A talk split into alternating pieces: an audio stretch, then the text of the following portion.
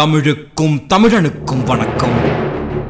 நம் முன்னோர்களின் இறை வழிபாட்டில் கண்டிப்பாக ஒரு வகையான இயற்கை வழிபாடு இருக்கும். அன்பின் அடிப்படையிலும் அச்சத்தின் அடிப்படையிலும் பல வழிபாடுகள் நம் நாட்டில் தோன்றியுள்ளன. அன்பின் அடிப்படையில் எப்படி பல தெய்வங்கள் உருவாகியதோ அதே போல் அச்சத்தின் அடிப்படையிலும் பல தெய்வங்கள் உருவாகின. அதில் குறிப்பிடத்தக்க ஒரு வழிபாடுதான் நாக வழிபாடு.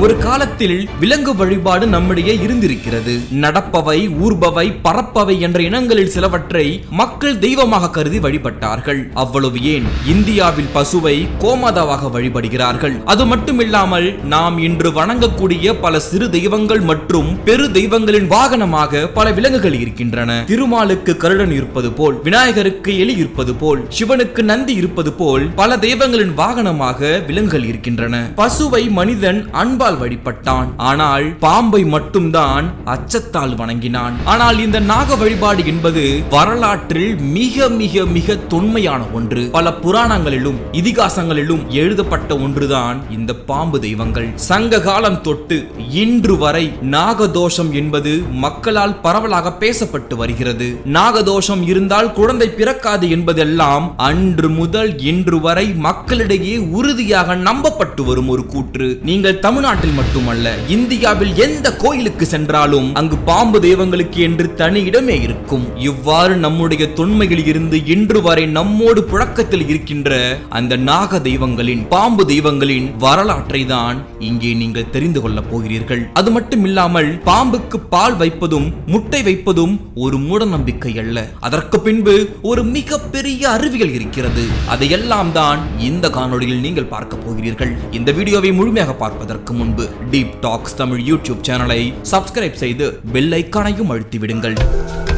ஆடி மாதம் வந்தால் அம்மன் கோவில்கள் எப்படி களை கட்டுகிறதோ அதுபோல்தான் அம்மன் கோயில்களில் இருக்கும் பாம்பு புற்றுகளும் மஞ்சள் குங்குமத்தால் களை கட்டும். பாம்பை கொள்வதும் பாம்பு புற்றை அகற்றுவது என்பதெல்லாம் பாவம் என்று நம் முன்னோர்கள் கூறியிருக்கிறார்கள். விலங்குகளில் நல்லது என்று அழைக்கப்படும் ஒரே ஒரு விலங்கு நாகப்பாம்பு மட்டும்தான். அதே சமயத்தில் பாம்புகளில் நல்லது என அழைக்கப்படும் நாகப்பாம்புதான் இன்று மக்களால் வழிபடப்படுகிறது. தமிழ்நாடு இந்தியாவில் மட்டுமல்ல உலகம் முழுவதும் நாக வழிபாடு மிக பிரபலமாக இருக்கிறது. உலகத்தை கடலில் முழுகாமல் தாங்கி பிடித்திருப்பது பாம்புதான் என ஆப்பிரிக்க மக்கள் உறுதியாக நம்புகிறார்கள். அதே போல் எகிப்து ரோம் பாபிலோனியா கிரேக்கம் போன்ற நாடுகளில் நாக வழிபாடு மிக சிறப்பாக நடந்து வருவதற்கான பல சான்றுகள் இருக்கின்றன. ஆஸ்திரேலியாவிலும் நாக வழிபாடு இருக்கிறது. ஆப்பிரிக்காவில் இன்று வரை உயிருள்ள மலைப்பாம்பை வணங்கி வருகிறார்கள். அவ்வளவு ஏன்? சமீபத்தில் கூட ஒரு செய்தியை படிக்க முடிந்தது. ஆப்பிரிக்காவில் தெய்வீக சக்தி கொண்ட ஒரு மலைப்பாம்பை காட்டில் காட்டிலிருந்து கடத்தி இருக்கிறார்கள் பின்பு அந்த மலைப்பாம்பை மீட்டு மீண்டும் காட்டிலே விட்டிருக்கிறார்கள். இவ்வாறு ஆப்பிரிக்காவில் இன்று வரை மலைப்பாம்பை வணங்கி வருகிறார்கள். நம் இந்திய நாட்டில் சைவம் வைணவம் சமணம் பௌத்தம் என்ற நான்கு சமயத்திற்கும் பொதுவான ஒரு கடவுளாக தெய்வமாக நாக வழிபாடு இருந்திருக்கிறது. இந்தியாவில் பெரும் தெய்வமாக கருதப்படும் சிவபெருமானின் கழுத்தில் நாகத்தை ஒரு அணிகரனாக அணிந்திருப்பார். அதே போல் திருமாலும் ஆதிசேஷன் என்ற ஒரு பாம்பை படுக்கையாக கொண்டுள்ளார். இது மட்டுமில்லாமல் புத்த சமய துறவிகள் நாகத்திற்கு கோவில் அமைத்து வணங்கி வந்ததாக ஆதாரங்கள் கூறுகின்றன. ஏன் இலங்கையில் கூட பாம்பின் மேல் அமர்ந்த நிலையில் புத்தரின் சிலை ஒன்று இருக்கிறது. ஆக இந்தியாவில் காஷ்மீர் முதல் கன்னியாகுமரி வரை நாக வழிபாடு என்பது சிறப்பாக அன்று முதல் இன்று வரை நடைபெற்று வருகிறது.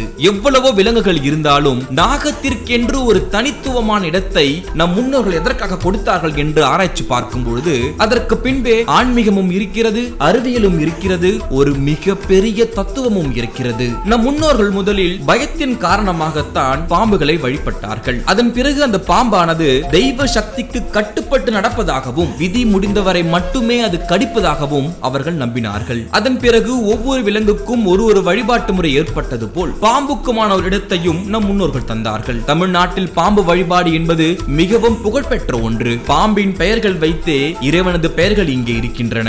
நாக ஆபரண விநாயகர் சர்பபுரி ஈஸ்வரர் நாகநாதர் நாகேஸ்வரர் புட் ஊற்றீசர் வன்மிகநாதர் போன்ற பெயர்கள் எல்லாம் இங்கு இறைவனுக்கு வழங்கப்பட்டிருக்கிறது. அதே போல் நாகத்தின் பெயர் கொண்ட பல தலங்களும் இங்கே இருக்கின்றன. நாகர்கோவில் நாகப்பட்டினம் நாகமலை கோடநல்லூர் திருப்பாம்புரம் பாம்பனி காலத்தி ஆலவாய் போன்ற பெயர்கள் எல்லாம் பாம்பின் பெயர்களை அடிப்படையாக கொண்டவை. அவ்வளவு ஏன்? பாம்பின் பெயரோடு பொருந்தி இருக்குமாறு மனிதர்களுக்கும் பெயர் வைத்திருக்கிறார்கள். நாகராஜன் நாகப்பன் நாகமணி நாகரத்தினம் நாகபூஷணம் நாகார்ஜுனன் நாகநாதன் நாகலட்சுமி நாகம்மை நாகலி நாகலிங்கம் நாககுமாரி நாகநந்தினி போன்ற பெயர்கள் எல்லாம் நம் நாட்டில் குறிப்பிடத்தக்க பெயர்கள். எதற்காக நாகத்தின் பெயரை தம் பெயரோடு சேர்த்துக் கொண்டார்கள் தெரியுமா? ஒரு கருவுற்ற பெண் நாகம் ஒன்றை பார்த்து விட்டால் அவள் பெற்றெடுத்த குழந்தைக்கு நாகத்தின் பெயரோடு பொருந்தி வருமாறு பெயர் வைப்பது என்பது நாட்டுப்புற வழக்கமாக இருந்தது. அதன் அடிப்படையில் கூட நாகத்தின் பெயரை தம் பெயரோடு சேர்த்து கொண்டார்கள். மேலும் பழங்காலத்தில் நாகர் என்ற ஒரு இனமே இருந்திருக்கிறது. இவர்கள் பெரும்பாலும் தீவுகளில் வாழ்ந்தார்கள். இவர்களின் தலையில் ஐந்து தலை நாகம் போல் அமைந்த குடை போன்ற ஒரு அமைப்பை இவர்கள் வைத்திருந்தார்கள். கைகளிலும் கால்களிலும் நாக படத்தை பொறித்திருந்தார்கள். அதே போல் தமிழ்நாட்டில் தொன்மையான ஊரான மதுரையின் பழைய பெயர் ஆலவாய். ஏனென்றால் மதுரைக்கு எல்லை வரைந்தது ஒரு பாம்பாம். அதனால் மதுரைக்கு ஆலவாய் என்கின்ற ஒரு பெயரும் இருக்கிறது. அவ்வளவு ஏன்? இந்தியாவில் பாம்பையே மூலவராக கொண்ட ஒரே ஒரு கோவில் நம் தமிழ்நாட்டில் தான் இருக்கிறது. எங்கு தெரியுமா? நாகர்கோவிலில் இருக்கும் நாகராஜா கோவில். மற்ற கோவில்கள் எல்லாம் நாகராஜா சிலைகளுக்கு ஒரு முக்கியத்துவம் இல்லாமல் இருக்கும். சிறிய கோவில் முதல் பெரிய கோவில் வரை ஒரு ஓரத்தில் நாகராஜாவிற்கு கோவில் இருக்கும். ஆனால் இந்தியாவிலேயே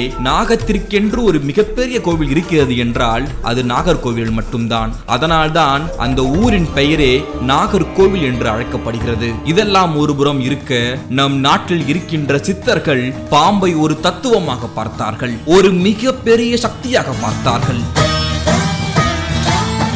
சித்தர்கள் என்ற சொல்லுக்கு பல அர்த்தங்கள் இருக்கின்றன. வீடு பேறு அடைந்தவர்கள் அஷ்டமா சித்தி போன்ற அற்புதங்களை பெற்றவர்கள் சித்தன் போக்கு சிவன் போக்கு என்பதால் உலக நினைவை மறந்து எப்போதும் சிவ சிந்தனையிலேயே வாழ்பவர்கள் என்பவர்கள் எல்லாம் சித்தர்கள் என்று அழைக்கப்பட்டார்கள். இவ்வாறு அழைக்கப்பட்ட சித்தர்கள் பாம்பை ஒரு மூலாதார சக்தியாக பார்த்தார்கள். எப்படி தெரியுமா? பாம்பு வடிவத்தை மூலாதார சக்கரத்தில் உறங்கிக் கொண்டிருக்கும் குண்டலினி சக்தியாக பார்த்தார்கள். புற்றுக்குள் இருக்கும் பாம்பை சீண்டிவிட்டால் அது எப்படி எப்படி சீறிக்கொண்டு எப்படி கிளம்புமோ அது போலவே யோக பயிற்சியால் சீண்டப்படும் குண்டலினி தண்டுவடத்தை பற்றி கொண்டு சரசரவென பிரம்ம கபாலத்தை நோக்கி எழும் என்று நம் சித்தர்கள் சொன்னார்கள். இதனால்தான் கடவுள்களின் உருவத்தோடு நாகத்தை வைத்து பார்த்தார்கள். பரந்தாமனின் பாம்பு படுக்கை பரமசிவனின் கழுத்தில் இருக்கும் பாம்பு என்று எல்லாமே குண்டலினி தத்துவத்தை விளக்கவே உருவாக்கப்பட்டிருக்கிறது. இந்த குண்டலினி தத்துவம் சாதாரணதல்ல. மூச்சை அடக்கி யோக ஆற்றலின் காரணமாக உடலில் உள்ள ஆறு ஆதார சக்கரங்களின் வழியாக குண்டலி சக்தியை வழிநடத்தி பல பல யோக அனுபவங்களை பெற்று எல்லாவற்றையும் கடந்து நிற்கும் பரமுருளை உணர்ந்து அதிலே தனது மனத்தை செலுத்தி சித்தி பெற்றவர்கள்தான் சித்தர்களானார்கள். இப்படிப்பட்ட அந்த குண்டலினி தத்துவத்தை அவர்கள் பாம்போடு வைத்து பார்த்தார்கள். சிந்து சமவெளி நாகரிக காலத்திலும் ஏன் அதற்கு முன்னரும் கூட நாகங்களை மக்கள் வழிபட்டு இருக்க வேண்டும்? ஹரப்பாவில் கண்டுபிடிக்கப்பட்ட இரண்டு முத்திரைகளில் வழிபாட்டுக்குரிய நாகங்களை செதுக்கியிருக்கிறார்கள். பயத்தின் காரணமாக பாம்பை வணங்கியவர்களும் உண்டு வேதத்தின் அடிப்படையிலும் பாம்பை வணங்கியவர்களும் உண்டு. நான்கு வேதங்கள் என்று சொல்லப்படும் ரிக் யசூர் சாம அதர்வன வேதங்களில் ரிக் சாம வேதங்களில் பாம்பை வணங்கச் சொல்லி எங்கும் சொல்லப்படவில்லை. ஆனால் யசூர் வேதம் பாம்புகளை தெய்வ நிலையோடு ஒப்பிட்டு பேசுகிறது. இந்து மதம் மட்டுமல்ல நாக வழிபாடு பற்றி நித்தேஷ எனும் பௌத்த நூலும் பேசுகிறது. அதேபோல் இந்தியாவில் பல மாநிலங்களில் கடவுளின் பிரதிநிதியாக பாம்புகளை பார்க்கிறார்கள். இறந்து போனவர்களின் ஆவியோடு பாம்பை தொடர்பு படுத்தி பார்க்கிறார்கள். மேலும் சித்தர்களின் கூடுவிட்டு கூடு பாயும் ரகசியத்தின் சித்தாந்தங்களில் பாம்பு இடம் பெற்றிருக்கிறது மனித ஆத்மாவானது மனித சரீரத்தை தவிர காக்கை மற்றும் நாகப்பாம்பின் உடல்களில்தான் சுலபமாக பிரவேசிக்க முடியும் என்று சித்தர்களின் ரகசிய சித்தாந்தங்கள் சொல்கின்றன. மேலும் பல சித்தர் சித்தர்கள் தங்களுடைய தவ வாழ்வை எந்த தொந்தரவும் இல்லாமல் கழிக்க பாம்பின் உடல்களை தேர்ந்தெடுத்து அதில் அவர்கள் வாழ்ந்து வருவதாக இன்று வரை பல மக்கள் நம்புகிறார்கள். அதனால்தான் பாம்புகளை நாம் கொல்ல வேண்டாம் என்றும் அப்படி அந்த பாம்பில் வாழும் அந்த சித்தர்களை நாம் தொந்தரவு செய்யக்கூடாது என்பதற்காகத்தான் தெரியாமல் நம்மை பாம்பு கடித்தாலோ அல்லது சாலையில் பல இடங்களில் பாம்பை பார்த்தாலோ அதை கொல்ல வேண்டாம் என்றும் அந்த சித்தர்களின் தவத்தை கலைக்க வேண்டாம் அந்த பாவத்திற்கு நாம் ஆளாக வேண்டாம் என்பதற்காகத்தான் பாம்புகளை சாகடி கடைபிடிக்க வேண்டாம் என நம் முன்னோர்கள் சொல்லியிருக்கிறார்கள். மேலும் இறுதியாக பாம்பிற்கு முட்டை வைப்பதும் பால் ஊற்றுவதும் ஒரு மூட நம்பிக்கை அல்ல. அது நம் முன்னோர்களுடைய ஒரு மிகப்பெரிய அறிவியல்.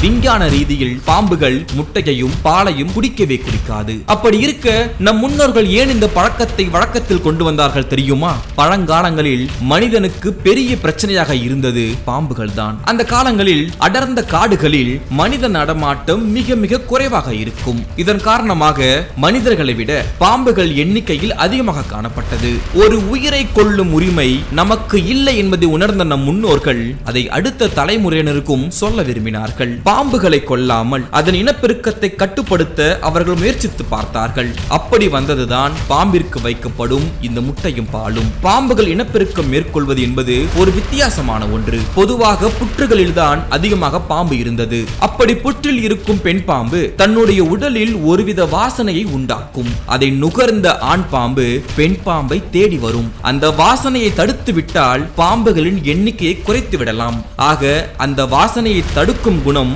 முட்டை மற்றும் பாலுக்கு இருந்ததால் தான் அதை ஒரு வழிபாடாக மேற்கொண்டு அதை பாம்பின் மேல் தெளித்து அந்த வாசனையை குறைத்து அதன் இனப்பெருக்கத்தையும் நம் முன்னோர்கள் கட்டுப்படுத்தினார்கள். ஆக அந்த பழக்கத்தை தெய்வ வழக்கத்தோடு கொண்டு வந்தார்கள். அதனால்தான் அன்று முதல் இன்று வரை பாம்புகளுக்கு பாலும் முட்டையும் வைத்து வருகிறோம். மேலும் மனிதனுடைய ஜாதகத்தில் கூட பாம்புக்கு ஒரு முக்கியத்துவத்தை வைத்தார்கள். நமது ஜாதகங்களில் நவ கிரகங்களின் முக்கியமாக ராகுவும் கேதுவும் கூட பாம்பின் வடிவங்களை கொண்டிருக்கின்றன.